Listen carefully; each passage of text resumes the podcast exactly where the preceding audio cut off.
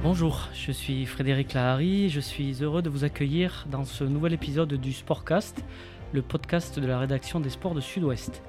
Au programme de ce numéro, un invité, Greg Descamps, qui est psychologue du sport. Bonjour Greg. Bonjour. Et avec nous, Yann Saint-Cernin, qui est journaliste à Sud-Ouest, plus particulièrement spécialisé dans la justice et les faits divers. Bonjour Yann. Bonjour. Alors aujourd'hui, nous recevons Greg Descamps, psychologue du sport, professeur à l'université de Bordeaux, et plus particulièrement spécialisé dans les violences sexuelles dans le sport, qui est notre sujet du jour. Alors d'abord, Greg, comment vous êtes-vous intéressé à ce thème-là, à ce sujet-là, dans votre cursus ? Ça remonte au début des années 2000. J'avais eu connaissance de l'affaire des lanceurs de marteau, l'affaire de Catherine Moyon de Baecque, qui a été la première sportive française à briser la loi du silence, on va dire. Suite à quoi les institutions sportives ont décidé de bien lui faire payer, d'avoir, selon eux, terni l'image du sport français. Ça m'avait interpellé. Avec une collègue, on avait décidé de réaliser une petite étude scientifique auprès d'étudiants en sciences du sport. Et on avait trouvé des résultats qui étaient quand même quelque peu alarmant. On était à pas loin de 10% de sportifs qui déclaraient avoir déjà été exposés à des violences. Et puis suite à la publication de cette étude scientifique, j'ai reçu une sollicitation de la part du ministère des Sports qui venait d'être attribuée à Roselyne Bachelot à l'époque et qui m'a confié la coordination d'une enquête nationale sur le sujet, ce qui n'avait jamais été fait à l'époque. Alors ce rapport ministériel demandé par le ministère des Sports date de 2009. Que démontrait-il ?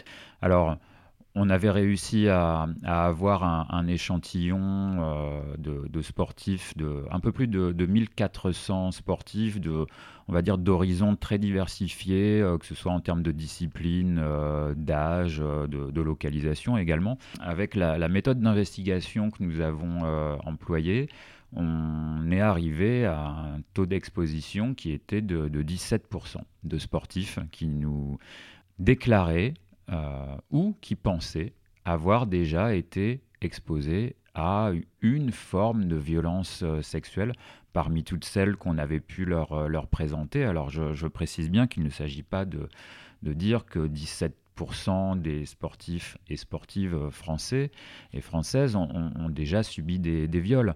Parmi les agissements qui avaient été répertoriés dans l'enquête, il y avait donc effectivement des agressions sexuelles, des attouchements, mais également l'exposition à des brimades à caractère sexuel, à du chantage, à des actes d'exhibitionnisme ou de voyeurisme.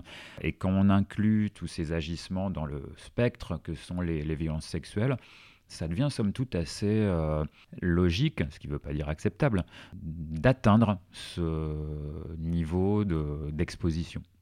Et je crois que le rapport démontrait notamment que les auteurs de ces violences-là étaient aussi les sportifs eux-mêmes. C'est pas forcément que l'entraîneur ou... Alors ça, c'était l'un des grands enseignements de cette étude, c'est que dans plus de la moitié des cas, les auteurs des violences étaient d'autres sportifs, c'est-à-dire des personnes du milieu sportif, mais qui n'ont pas de relation d'ascendance sur la victime.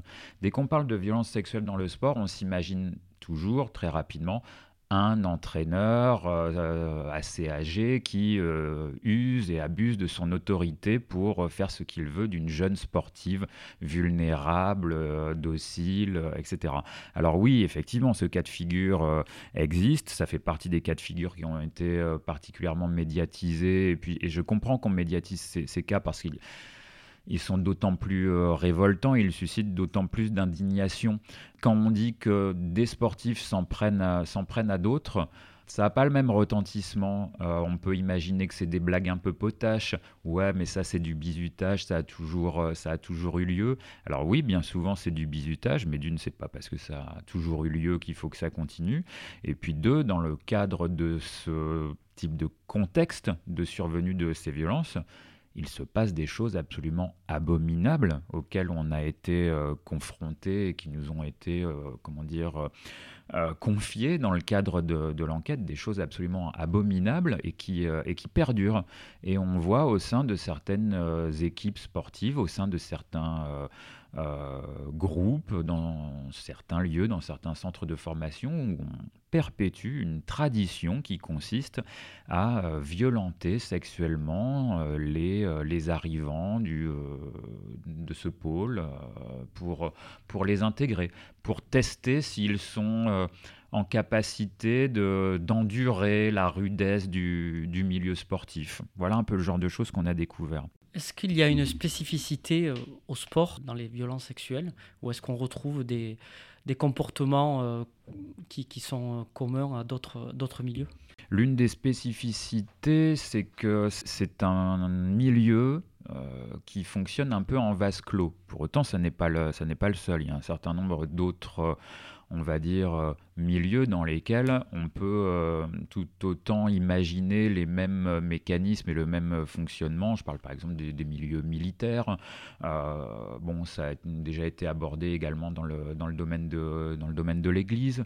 Voilà. Mais disons qu'on a un milieu qui fonctionne un peu en vase clos, où les gens se connaissent et ils ont un mode de fonctionnement qui est un peu à part de la société, j'ai envie de dire, normale.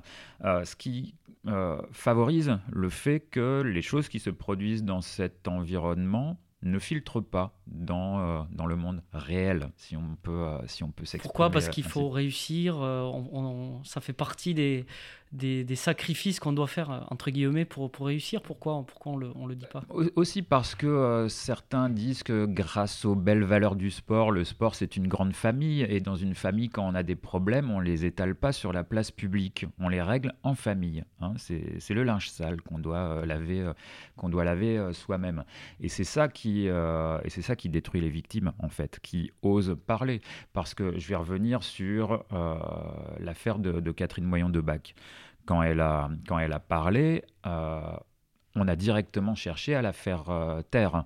Sauf qu'elle avait en elle les ressources psychologiques, elle était aussi soutenue, enfin, son entourage l'a accompagnée, et elle a trouvé la force d'essayer de résister à ce rouleau compresseur qui était l'institution sportive avec des majuscules. Et la culpabilité de ses agresseurs a été reconnue, la responsabilité du sport français a été reconnue et engagée. Donc on aurait pu penser sur le moment que l'issue du procès aurait pu lui permettre de sortir de tout ça.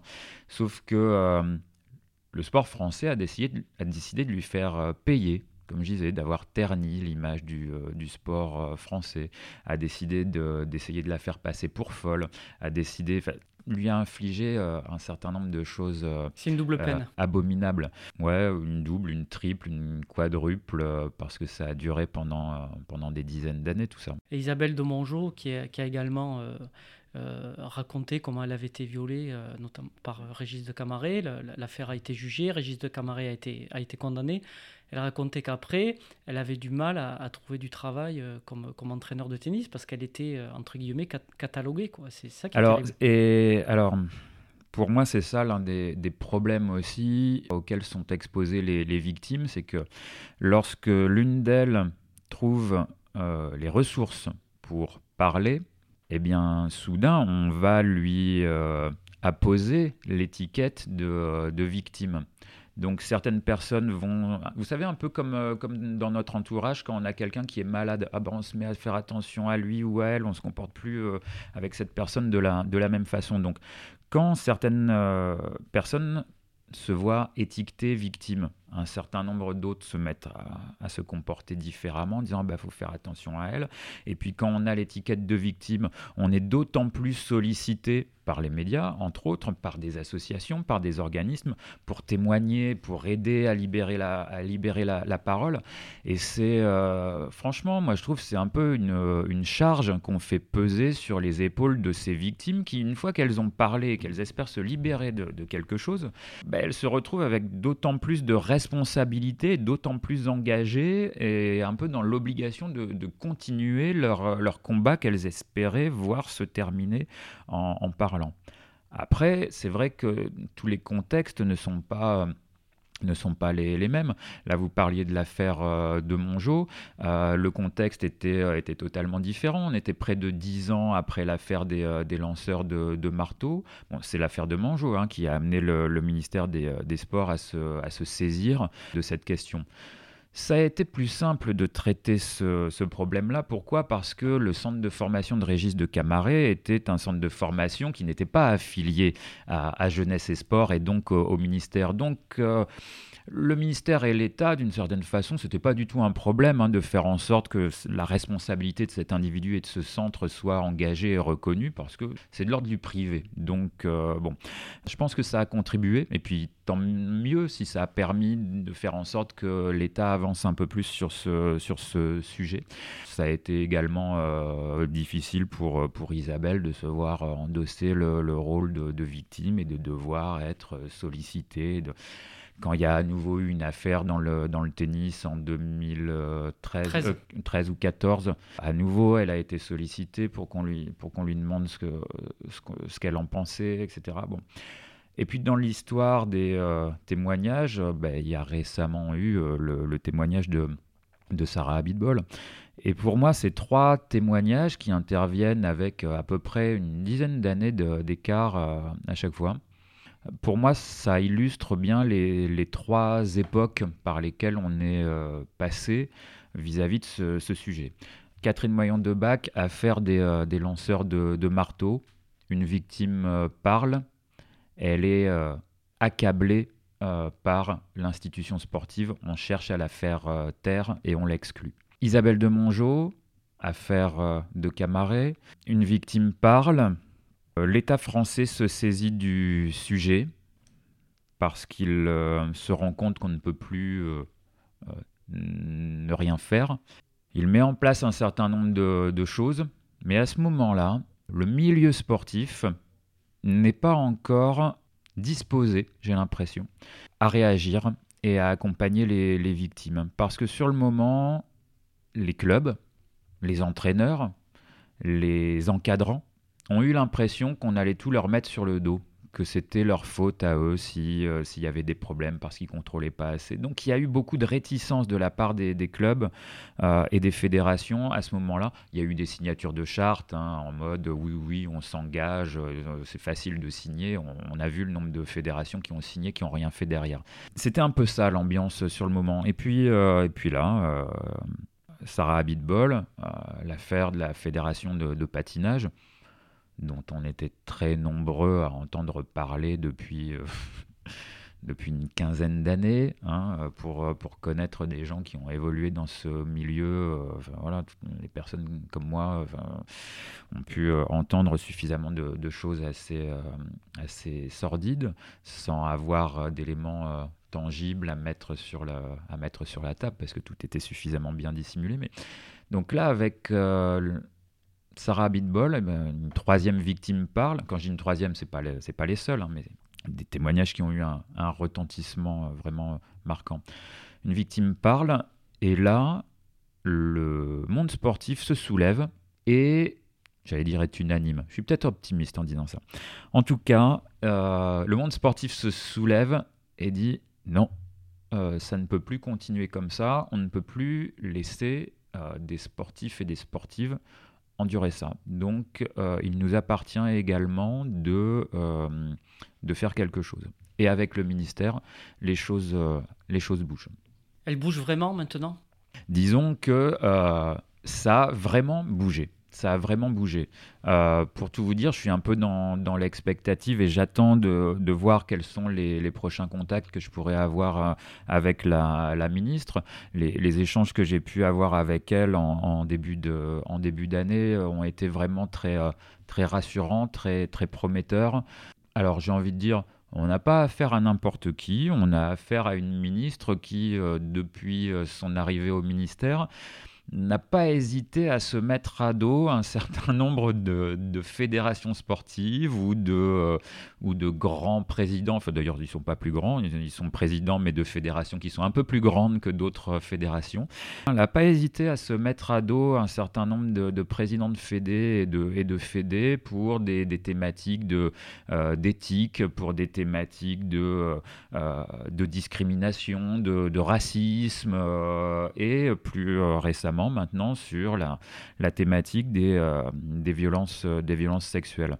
Ses moyens d'action et sa marge de manœuvre est limitée, elle le dit elle-même, mais en tout cas, elle ne se résigne pas pour autant à dire on ne peut rien faire véritablement, ce qui a été la posture de certains ministres, et elle est loin de la posture de certains autres ministres qui avait de toute façon décidé de ne rien faire. Justement, en 2009, c'est 2009, hein, vous rendez un rapport qui est quand même extrêmement impressionnant.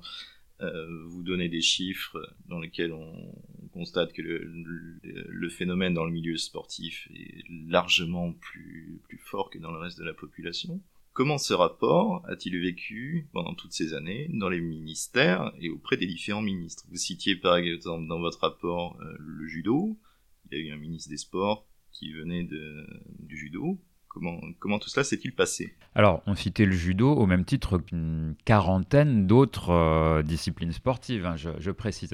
Sur le moment, pour revenir à ce moment-là où on a réalisé les analyses des données recueillies dans le cadre de cette enquête, bien évidemment, on avait connaissance de ce qu'étaient les disciplines des sportifs qui avaient été intégrés dans l'échantillon. Donc on pouvait faire des comparaisons selon les disciplines, ce qui était, de mon point de vue, très, très risqué. Le ministère a insisté pour qu'on fasse ces comparaisons au risque de mettre en évidence des différences.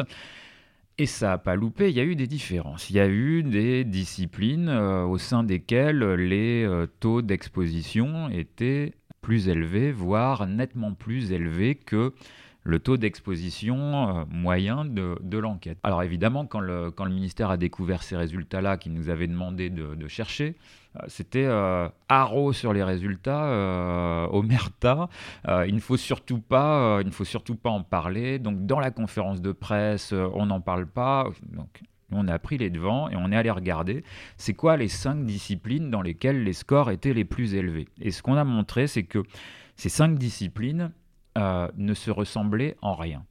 Il y avait des sports individuels, des sports collectifs, des sports, on va dire, de combat, ou des sports de raquettes, ou avec des balles, ou tout ce qu'on veut, mais le message qu'on a fait passer, c'est oui, il se peut que dans certaines disciplines, on puisse trouver des taux d'exposition plus élevés, ça n'est pas dû à la discipline, il n'y a pas de discipline plus violente, plus nocive que d'autres. S'il y a des taux d'exposition plus élevés, c'est probablement des artefacts au niveau des résultats, parce que peut-être que les sportifs de cette discipline qui ont été inclus dans l'échantillon parce qu'ils venaient de telle ville plutôt que d'une autre, bah peut-être qu'on est tombé sur un centre de formation de cette discipline-là, au sein duquel il y avait un passif, au sein duquel il y avait une histoire qui perdurait et qui expliquait que il y avait du monde qui avait été exposé à des brimades, à des choses même plus graves. Donc nous on a dit voilà, pour autant c'est pas grave. Et pour l'anecdote, effectivement, c'était le judo dans lequel on avait un taux d'exposition chez les sportifs qui était vraiment, vraiment nettement plus élevé que la moyenne qu'on avait dans l'enquête. Alors évidemment, quand un médaillé olympique de judo s'est retrouvé nommé ministre des Sports, bah, effectivement, je me suis fendu d'un petit courrier pour porter à sa connaissance l'existence de ce rapport et des grandes lignes qu'on pouvait retrouver au niveau des résultats. Alors, je l'ai fait avec d'autres ministres. Je dois dire aussi que l'arrivée d'autres ministres a fait que très vite, le ministère m'a contacté en me demandant est-ce que vous pourriez tout de suite nous renvoyer un exemplaire de votre rapport ? Bon, voilà, comme si le ministère n'était pas capable de trouver des exemplaires du rapport dans ses placards, soit, passons.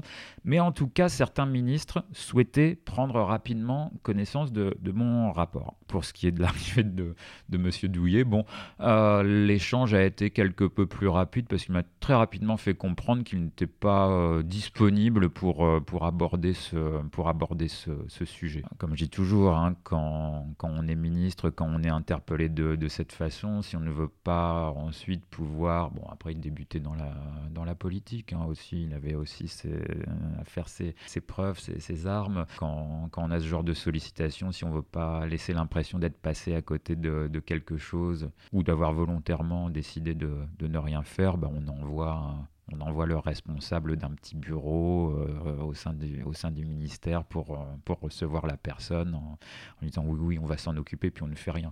Faire de la politique, c'est aussi faire ce genre de promesses. Mais que certains ministres, effectivement, aient décidé de ne rien faire, ça, moi, je trouve ça assez équivoque, qui illustre bien le fait que il y a toujours des personnes au sein du monde sportif qui voient d'un très mauvais œil le fait qu'on puisse aller remuer un peu ce qui est caché dans les tiroirs.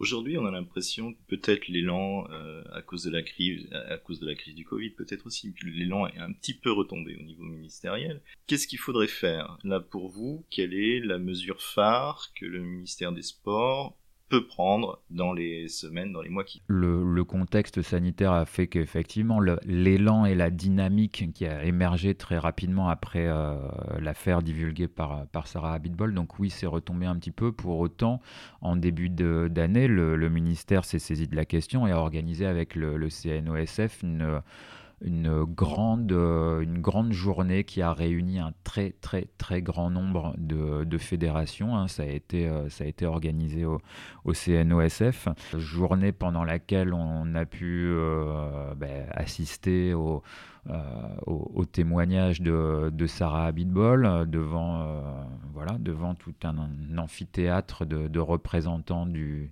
monde sportif. On a pu assister à une allocution que moi je considère comme historique de Catherine Moyon de Baecque, qui a repris la parole pour la première fois après tout ce temps. Historique parce que j'ai trouvé qu'elle avait une façon de présenter les choses et d'envoyer un message d'espoir et d'envoyer un dynamisme et d'envoyer de la motivation à toutes les personnes qui étaient présentes pour leur donner envie de se saisir de cette cause. Franchement, c'était moi j'ai trouvé ça impressionnant, les allocutions auxquelles on a pu assister. Et vraiment le milieu sportif a bien réagi. Il y avait c'était pas juste des fédés, il y avait des directions régionales des sports également. Il y avait un certain nombre de médias qui ont contribué au fait de bien relayer l'événement. Avec rendez-vous pris quelques mois plus tard pour faire un premier état des lieux de ce que les fédés ont pu commencer à mettre en place en quelques semaines après cette première réunion. Donc forcément, cette deuxième réunion n'a pas pu avoir lieu. Comme je vous disais, j'attends de voir un peu là au niveau du ministère quelles vont pouvoir être les avancées, la façon dont le dossier va à nouveau être saisi. Mais là, effectivement, il me paraît urgent maintenant de demander un engagement aux différentes fédérations pour qu'elles puissent maintenant véritablement indiquer et rendre visibles les actions qu'elles sont maintenant prêtes à mener. Il y a eu des discours vraiment très, très positifs, très engagés de la part de ces représentants du monde sportif là, en début 2020, dont acte. Maintenant, on attend de voir la façon dont ces paroles vont se transformer en actes. Ça, c'est important.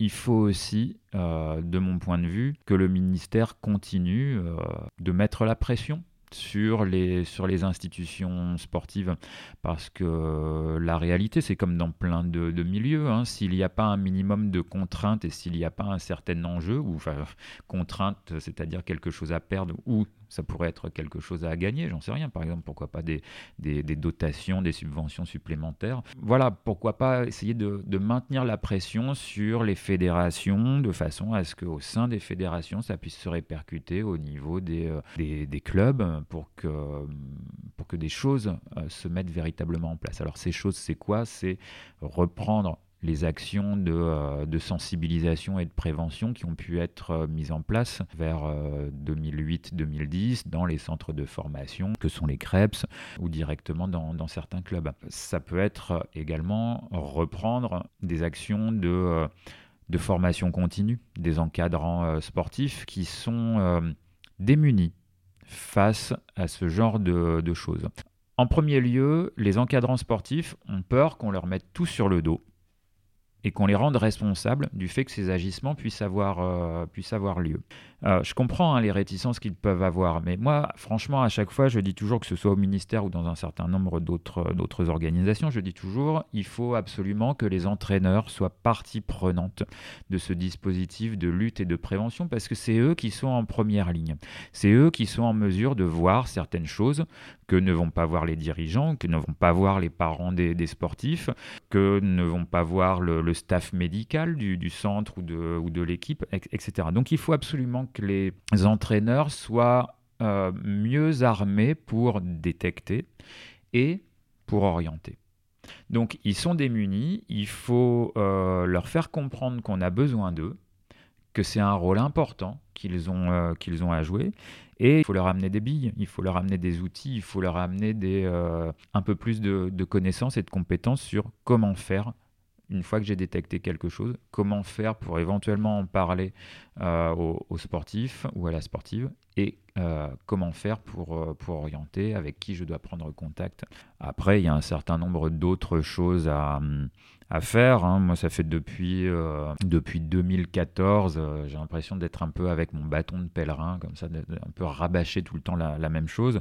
C'était dans un autre rapport que j'avais rendu à Najat Vallaud-Belkacem en 2014, qui avait souhaité me rencontrer aussi. Moi, je lui avais dit, tant que les responsables de clubs, tant que les dirigeants des fédérations craindront pour leur carrière quant au fait de divulguer qu'il s'est produit quelque chose dans leur structure, voilà. Tant qu'il y aura cette crainte de la part des dirigeants, on ne pourra pas avancer. Alors ça, c'est exactement pareil que dans l'éducation nationale. Pour le coup, c'est peut-être une bonne chose que le ministère des Sports se soit vu rattaché au large secteur de l'éducation. Les chefs d'établissement, scolaires, etc., tout ce qu'ils veulent, c'est ne pas faire de vagues et faire en sorte que leur établissement soit considéré comme un établissement dans lequel il ne se passe rien. Tant mieux, tant pis. En tout cas, pour moi, c'est absolument pas comme ça qu'il faut raisonner dans le monde du sport. Dans les structures sportives, il se passe tout le temps des trucs, qu'on le veuille ou non, des trucs pas très cool, des trucs nettement moins cool, mais en tout cas, ça se produit. Donc, si on identifie des lieux, des structures, des clubs dans lesquels il ne se passe soi-disant rien, alors il y a peut-être un petit pourcentage de cas qui nous permet de dire, bon, bah, c'est peut-être vrai, peut-être qu'il ne se passe rien, et tant mieux. Mais dans la majorité des cas, il se passe des choses, et donc ça veut dire que la parole ne circule pas. Donc pour moi, une grosse fédération dans laquelle il n'y aurait rien, c'est évidemment suspect. Moi, en tant que parent d'enfants sportifs, j'aurais beaucoup plus confiance envers un club ou envers une fédé qui n'a pas hésité à communiquer sur le fait qu'il y avait eu des agissements, des violences, parce que s'ils communiquent là-dessus, eh bien, ils vont également communiquer sur quelles sont les mesures qui ont été prises à ce moment-là pour gérer le problème, pour accompagner la victime, pour mettre à l'écart l'agresseur, pour peu qu'il était reconnu comme tel. Et depuis, qu'est-ce qu'on a fait, qu'est-ce qu'on a mis en place pour que ça ne se reproduise plus? Comment on a été plus vigilant sur le recrutement de nos cadres ou de notre personnel? Comment on a été plus vigilant sur la façon de les former? Voilà, moi j'ai plus confiance, et c'est le message que j'ai envie d'adresser aussi aux parents de sportifs. J'aurais plus confiance en un club qui indique ce genre de choses qu'en un club ou une fédé qui affiche un discours factice et que je qualifierais de mensonger, qui reviendrait à dire « chez nous, il ne se passe rien, vous pouvez avoir toute confiance ». Justement, pour les parents ou les encadrants, comment détecter le problème ? Est-ce qu'il y a des signaux ? Est-ce que, comment se mettre en alerte ? Parce que c'est un souci pour les parents et les encadrants. Alors, détecter les signaux, oui, c'est possible. Déjà d'une, il faut être à la recherche de ces signaux. C'est pas le cas. Alors, je devrais pas dire ça, mais si ça peut favoriser une prise de conscience de certains, j'allais dire, c'est pas le cas de tous les parents de sportifs qui, pour certains, sont dans ce qu'on va décrire comme étant une sorte de délégation totale de l'autorité parentale. Je confie mon enfant à un club ou à une structure sportive, je vous le confie, transformez-le en champion. Certains parents sont dans cette pas forcément démarche, on va dire, sont dans cette attitude, avec toute l'ambition qu'ils peuvent avoir pour leur enfant qui est peut-être très prometteur ou identifié comme tel. Ça les amène peut-être potentiellement à être négligents et à ne pas faire attention à ce que l'enfant endure. Déjà, ne serait-ce que physiquement, psychologiquement, c'est pas rien que de se destiner vers d'évoluer à haut niveau et de se destiner au très très haut niveau, c'est pas rien. Peut-être que certains parents négligent ça. Et je ne veux vraiment pas jeter la pierre, je veux juste favoriser des prises de conscience et alerter un peu. Donc déjà, il faut être dans la démarche de chercher à détecter des éventuels signaux, des éventuels changements dans le comportement de l'enfant ou de l'adolescent. Si on est à la recherche de ces signaux, on peut parfois voir apparaître certains changements. Alors, des changements, il y en a tout le temps. Voilà, une grosse contre-performance à une compétition qui était attendue comme étant un truc important ou à des sélectifs pour tel championnat. Voilà. C'est normal qu'il y ait qu'il y ait un ralentissement, qu'il y ait de la démotivation, qu'il y ait une perte d'appétit, qu'il y ait un certain nombre de signes qui vont pouvoir s'apparaître une sorte de syndrome ou d'épisode dépressif. Ça arrive très régulièrement chez les sportifs. En général, ça ne dure pas. Donc, ce à quoi il faut être attentif, c'est lorsque ces signes ou ces comportements qui représentent un changement par rapport à ce qu'on a l'habitude de voir, lorsque ces signes durent et perdurent. Mais d'une certaine façon, lorsque ça perdure, c'est peut-être déjà un peu trop tard. Si c'est comme n'importe quelle maladie, si on attend que les symptômes soient bien, bien costauds et durs et deviennent résistants, c'est plus dur de les traiter. J'aurais envie de dire aux parents qui sont dans cette étape d'être vigilants et d'essayer de détecter les éventuels signes de changement, j'aurais envie de leur dire, passez à une troisième étape, soyez encore plus proactifs et faites de la sensibilisation et de la prévention avec vos enfants. Parlez du sujet avec eux. Ouais, mais il a 10 ans ou elle a 11 ans. Aucun problème. Moi, je peux vous garantir que je suis déjà intervenu dans un certain nombre de structures sportives où on a discuté de ce sujet avec des jeunes de moins de 12 ans. On n'a pas de problème à discuter de ce sujet avec eux. On a beaucoup de problèmes à discuter de ce sujet avec les adultes. On a beaucoup de problèmes à convaincre les responsables des structures que ça ne sera pas un problème de discuter de ce sujet avec les jeunes. Ouais, non, il y a plus de réticence avec les adultes qu'avec les enfants. Ils ont leur mot, ils ont leur discours, ils acceptent d'en parler. Et puis si on leur en a jamais parlé, tant mieux. Donc il faut leur en parler parce qu'en leur disant quelques mots simples, en leur posant quelques questions, pas forcément « toi, est-ce que tu as déjà eu ?» parce que ça, l'enfant ne le dit pas toujours. Parce que des fois, quand il se passe des choses, les jeunes sont très, très habiles pour dissimuler un certain nombre de choses. Ce qui d'ailleurs ne favorise pas le fait qu'on puisse identifier des signes de changement. Quand on cherche à détecter des problèmes, des fois, les jeunes dissimulent tout et là, on peut rien voir. Donc, si on leur en parle, ça leur fait prendre connaissance d'un problème auquel ils n'avaient peut-être pas pensé. Ils seront donc plus vigilants. Ils pourront en parler avec leurs amis. Ouais, mes parents, ma mère ou mon père, il m'a raconté ça. C'était bizarre. Toi, t'en ont déjà parlé, tes parents ou t'en... Enfin, bon, c'est très. Ils en parlent très très simplement. Et puis peut-être que leur en parler, ça va leur permettre de mettre des mots sur des choses qu'ils ont déjà pu voir, sur des choses dont ils ont déjà pu entendre, mais ils ne savaient pas trop quoi en penser. Donc plus on aide les enfants à se poser des questions vis-à-vis de tout ça, plus on les rend vigilants, et puis le jour où il se produit un truc un peu bizarre, un truc qui commence à être un peu ambigu, parce que des fois ça commence comme ça commence de façon insidieuse et progressive, ils ont un repère, ils peuvent associer ça au fait que ça rentre peut-être dans le style de truc que mes parents m'avaient raconté, et éventuellement je vais pouvoir leur redire, si les parents reviennent de temps en temps poser des questions, non, tout va bien, t'as pas de copain ou de copine qui est un peu tout le temps bousculé, un peu malmené. Et tout. Bon. Ils pourront en parler aux parents, et puis au pire, s'ils ne veulent pas en parler aux parents, ce qui s'entend aussi, ils peuvent en parler à d'autres personnes, soit au personnel médical de la structure, soit se tourner vers des services extérieurs. Alors des services extérieurs tels que les numéros de téléphone qui sont à disposition, la réalité c'est que les jeunes ou très jeunes sportifs s'en saisissent peu. Chez les ados, grands ados et jeunes adultes, là ça marche beaucoup mieux. Juste une dernière question. Est-ce que selon vous, la question des violences sexuelles dans le sport, elle peut être traitée de façon isolée ? Est-ce qu'on peut aborder cette question sans parler du fonctionnement des fédérations, de la vie démocratique au sein des institutions sportives ? Voilà. Est-ce qu'on peut regarder uniquement cette question sous un seul angle ? Disons que, alors de façon isolée, non. Je pense qu'il faut démultiplier les actions. En tout cas, il faut créer un contexte qui puisse donner lieu à la démultiplication des actions. Parce que si on regarde bien, moi franchement, maintenant ça va faire bientôt 15 ans, si on regarde bien, il y a plein d'actions qui sont menées à des niveaux, parfois à un niveau très très local, par des tout petits clubs, mais il se trouve qu'il y a un entraîneur bénévole qui a entendu parler du sujet, qui a vu un reportage, comme on diffuse de temps en temps certaines chaînes, ou qui a lu un article, comme on publie certains journaux parfois, et puis qui a décidé de faire quelque chose, puis qui a décidé d'organiser une réunion, et puis qui a eu l'idée de mettre en place un truc comme ça, qui a super bien libéré la parole des gamins pour se sentir en confiance, de dire ouais, c'est vrai que des fois il y a des trucs pas cool, j'ai entendu des choses moi dans d'autres clubs.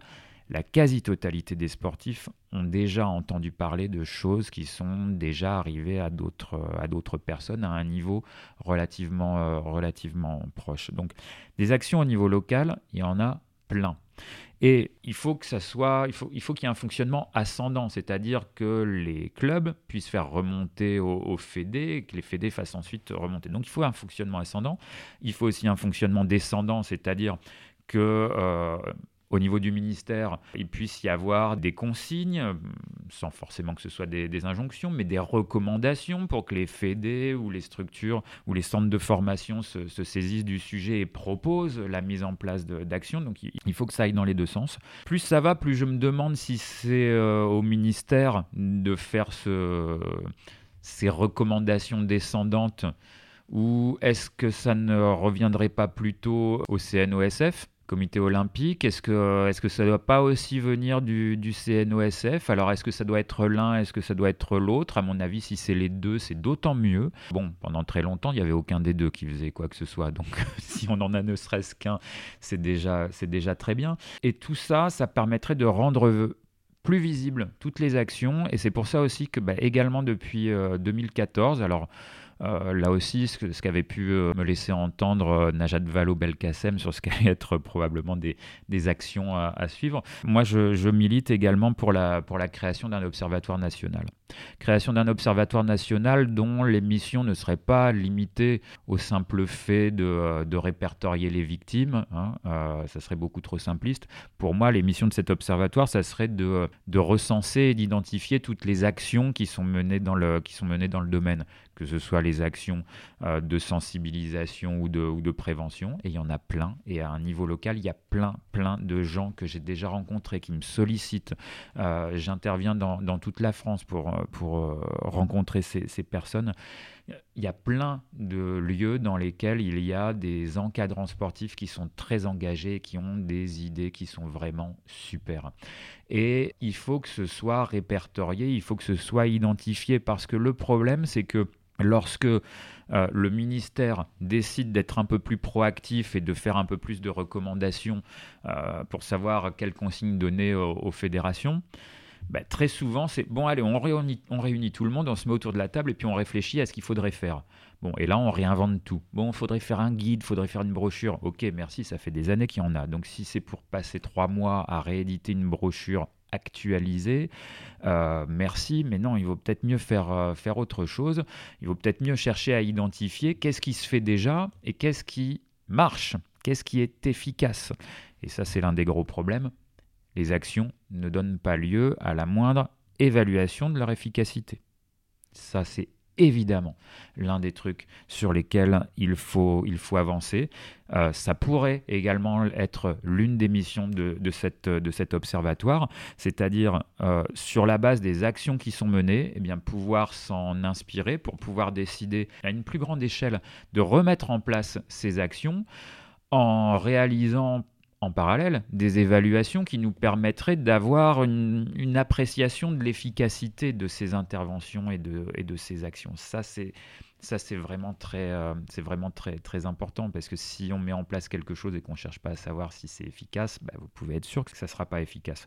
Donc cet observatoire, il pourrait vraiment avoir un grand nombre de missions, et il pourrait être considéré comme étant un peu indépendant à la fois du ministère et à la fois du CNOSF, et je pense que ça permettrait peut-être aux structures sportives d'interagir avec cet observatoire de façon plus libre, sans craindre certains enjeux de carrière pour certaines personnes, etc.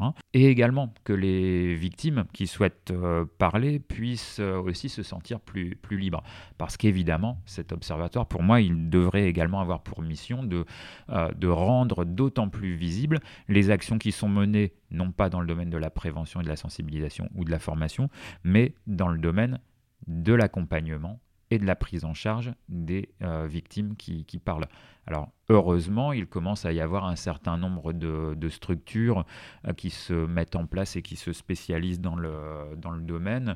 Je sais qu'au niveau accompagnement, moi, je recommande très souvent. Alors après, il n'y a pas non plus des masses de structures qui font ça. Il y en a certaines qui font beaucoup de prévention. Je pense par exemple à l'association Colosse aux pieds d'argile, qui fait un super boulot de sensibilisation auprès des jeunes.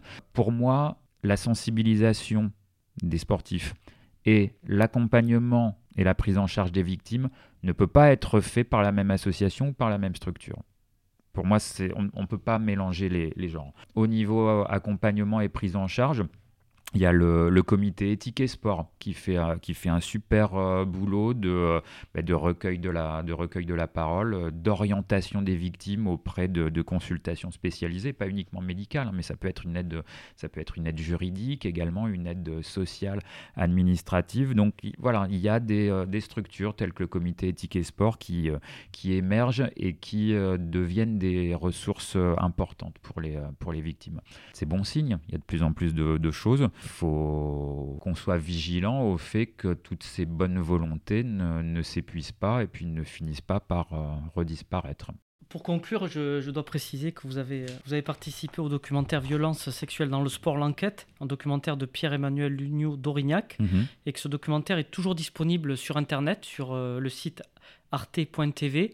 Pouvez nous en dire 2 mots? C'est un documentaire qui est édifiant, à la fois édifiant, pédagogique, intéressant, dans lequel on apprend beaucoup de choses. Oui, moi le premier, hein, j'ai appris un certain nombre de choses en regardant ce documentaire auquel j'ai eu vraiment le plaisir et puis l'honneur d'une certaine façon de contribuer, parce que Pierre-Emmanuel Luneau-Dorignac est effectivement allé mettre en lumière un certain nombre de cas dans différents pays, en en allant solliciter l'avis d'experts dans tous ces pays. Et c'est vrai que j'ai découvert des histoires dont j'avais entendu parler, on va dire, dont j'avais une connaissance de surface, sans forcément connaître tous les tenants et les aboutissants. Et ce que je trouve vraiment remarquable dans le documentaire, c'est qu'il met en lumière le rôle de certaines institutions. Alors pas uniquement dans la survenue, mais surtout dans la répétition de ces agissements et le fait que ça puisse se reproduire. Quand on voit ce qui est présenté à propos de la Fédération américaine de natation et le lobbying, la façon dont ils ont pu faire pression pour essayer de bloquer le vote d'une loi qui aurait permis de déverrouiller un peu le fonctionnement sportif, et que cette fédération est allée s'associer à d'autres milieux tels que l'Église pour faire pression.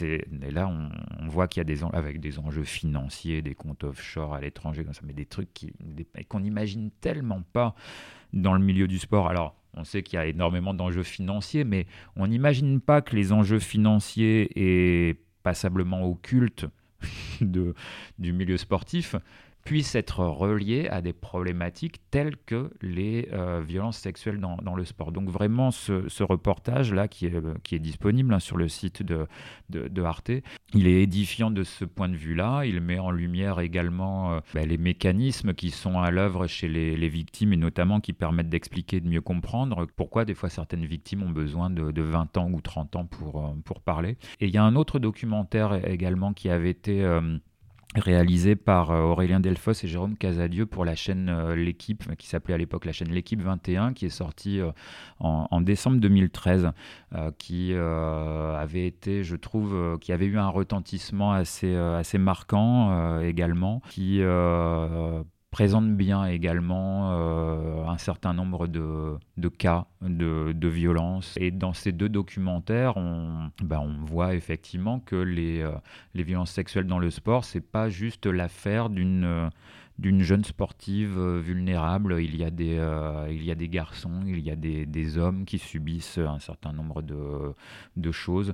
Il y a des agissements qui se produisent dans des contextes totalement isolés, juste entre l'agresseur et la victime. Et puis il y a des agissements qui se produisent dans des contextes de groupe, avec contrairement à ce qu'on peut penser, le groupe être en groupe ne protège pas, hein, ça ne protège pas vis-à-vis du fait d'être exposé à des violences. Donc on se rend compte à quel point tous les cas de figure peuvent exister dans ce domaine, et en tout cas que la représentation qu'on se fait du phénomène que sont les violences sexuelles dans le sport, eh bien cette représentation, elle est loin de correspondre à la réalité, parce que cette réalité correspond à une diversité vraiment très très grande de contextes et de situations, et c'était ça vraiment l'une des grandes conclusions de notre rapport en 2019. Ok, merci Greg Descamps, merci Yann Saint-Cernin. Vous pouvez retrouver cet épisode du Sportcast et les précédents sur notre site sudouest.fr, sur notre page Acast, Spotify, Deezer, YouTube, ou encore les applications Apple et Google Podcast. Merci, au revoir. Merci à vous.